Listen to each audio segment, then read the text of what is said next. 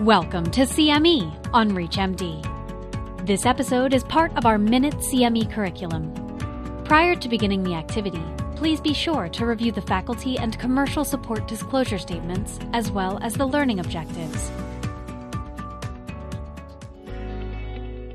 Hello, um, I'm Dr. Paul Harmatz. I'm a pediatric gastroenterologist at um, UCSF Benioff Children's Hospital, Oakland.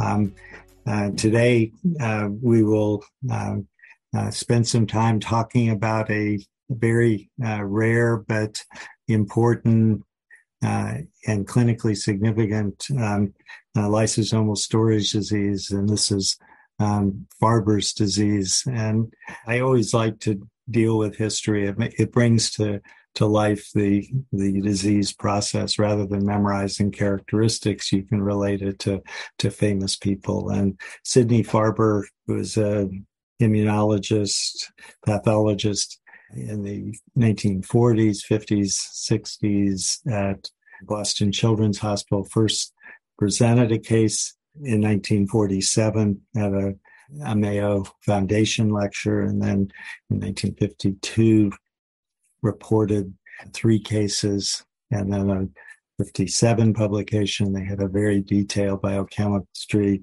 evaluation of the of these three cases. So the overall, he called this a lipogranulomatous disease. It was it was lipid invasive, and the storage, foamy storage, formed granulomas that he could see in variety of tissues. And he sort of wondered if this is an inflammatory disease like Hand-Schüller-Christian, or is this more an inherited storage disease like Niemann-Pick disease? And it probably is more on the second secondary. And he, he said, you know, these three cases are quite similar, but the next 20 may be very different, which to some extent you, you find is true. So, so the three cases he described all survived less than two years, they had the classic features that, that John, the triad that John Mitchell emphasized in another lecture, the subcutaneous nodules, the joint involvement in the hoarse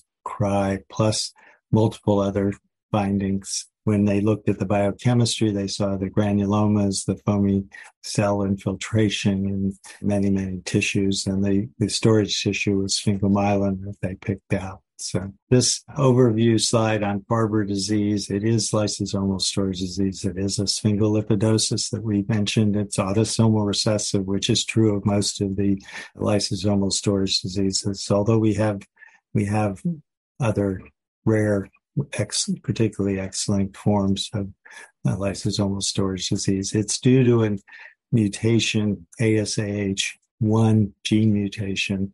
I'm sure that Dr. Chookwan emphasized this in his lecture, and it, this gene mutation leads to a deficiency of acid ceramidase enzyme. And this deficiency of an enzyme, which you, you can see in this diagram, leads to an inability to digest ceramides. So you have a buildup of, of ceramide, which has tox, generally toxic properties within cells and it's extremely rare. It has a large continuum progresses with age, all of which John Pro and Dr. Sutton emphasized in their talks. The two forms that have got garnered the most interest in probably in the last 10 years are classic Farber disease, which we recognize as a continuum and now accounts for many of the types that ran all the way from one to seven. It's really easier to think of it as a continuum. And a separate disease called SMA PME, spinal muscular atrophy with progressive myoclonic epilepsy. And, and again, they, may just be continuum. We tend to see there two, there's an alpha unit and a beta unit and subunit in the enzyme. And we tend to see more of the SMA PME in the alpha subunit. Farber, we see more in beta subunit, but this is not 100%. And Farber itself has CNS abnormality. SMA PME has this muscle weakness, the spinal muscular atrophy, and the myoclonus, myoclonic epilepsy, it tends not to have cognitive till full blown seizures emerge. So, very different clinical patterns, possibly on a continuum, all due to the same gene. But most of our focus is really in the Farber side in this, the rest of this lecture. So, these are some pictures from the classic symptoms that we see the hoarseness and weak cry, dysphonia. You can see the storage within the airway and make affecting the larynx and, and producing these symptoms. You see the classic nodules which form over the extensor tendons. You can see these same nodules on an ear, on foot. They can be very painful without touching. They can be painful only with touching. There's a lot of variability depending on the severity of the disease on the spectrum. And then this this figure outlines the numerous organs that are involved in Farber disease. And it's a good, if you're looking at a, the totality of the patient, you can see that it's not just this classic triad, but keep in mind the triad for recognizing and diagnosing this disease. So emphasizing we have rapidly progressive all the way to slowly adult recognition disease presents in the 30s, 40s, 50s, and patients that are presenting in the first couple of months of life and have very rapidly progressive disease and deaths. So this, these are nodules on a patient thought to have moderate disease. And here's a 28 year old with very, with a few nodules, uh, much more slowly progressing disease. Diagnosis of this disease, the most important step, especially when you're dealing with a disease of one in a million as to try to recognize the the triad the hoarse cry the joint contractures and as soon as you have nodules it's hopefully a giveaway although people in the with sort of moderate progressive disease in the five to 10 year age range, they're looking at juvenile idiopathic arthritis and sort of completely off track from a inherited metabolic disease. So look anything that looks unusual and geneticists now are have become very good. If they don't land on a diagnosis very quickly they move to to that the third diagnostic technique which is to send a whole exome or whole genome and come up with a, a diagnosis. Traditionally it really confirms what you're seeing genetically is to be able to obtain enzyme analysis, it, it guards against the possibility that you have a mutation that just is there but does not affect digestion of the product. So, and the same is true with enzyme analysis. You can have an enzyme that can't digest the substrate, the, the artificial substrate that we're presenting. So we have pseudo deficiencies, we have mutations that have never been seen before, and their clinical significance is unknown. So we encourage people to try to, to use both.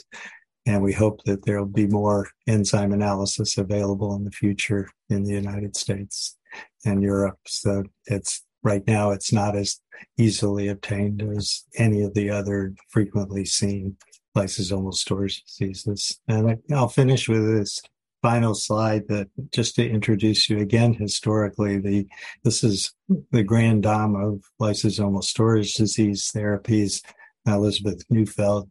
She at the time she was at NIH in the for many many years, but in the sort of late 60s, early 70s, working with Fratantoni, they discovered that when they mixed cells from a patient with Hurler disease with cells from a patient with Hunter disease.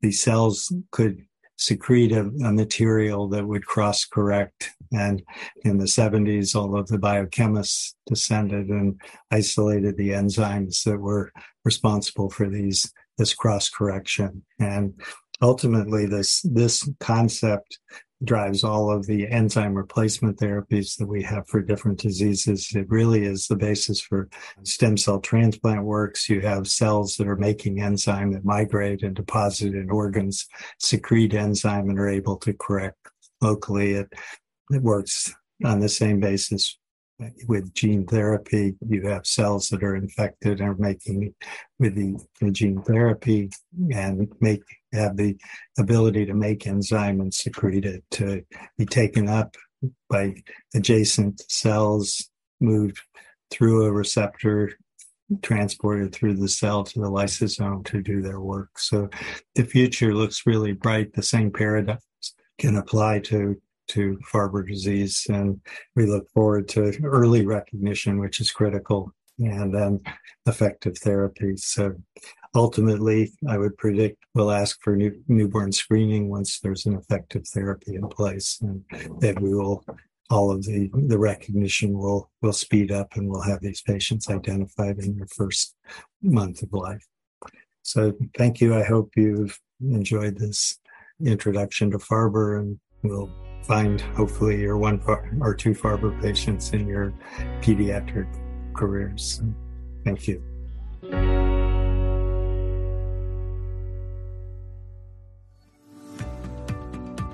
You've been listening to CME on ReachMD. This activity is jointly provided by Global Learning Collaborative, GLC, and Total CME Incorporated, and is part of our Minute CME curriculum. To receive your free CME credit, or to download this activity, go to reachmd.com/cme.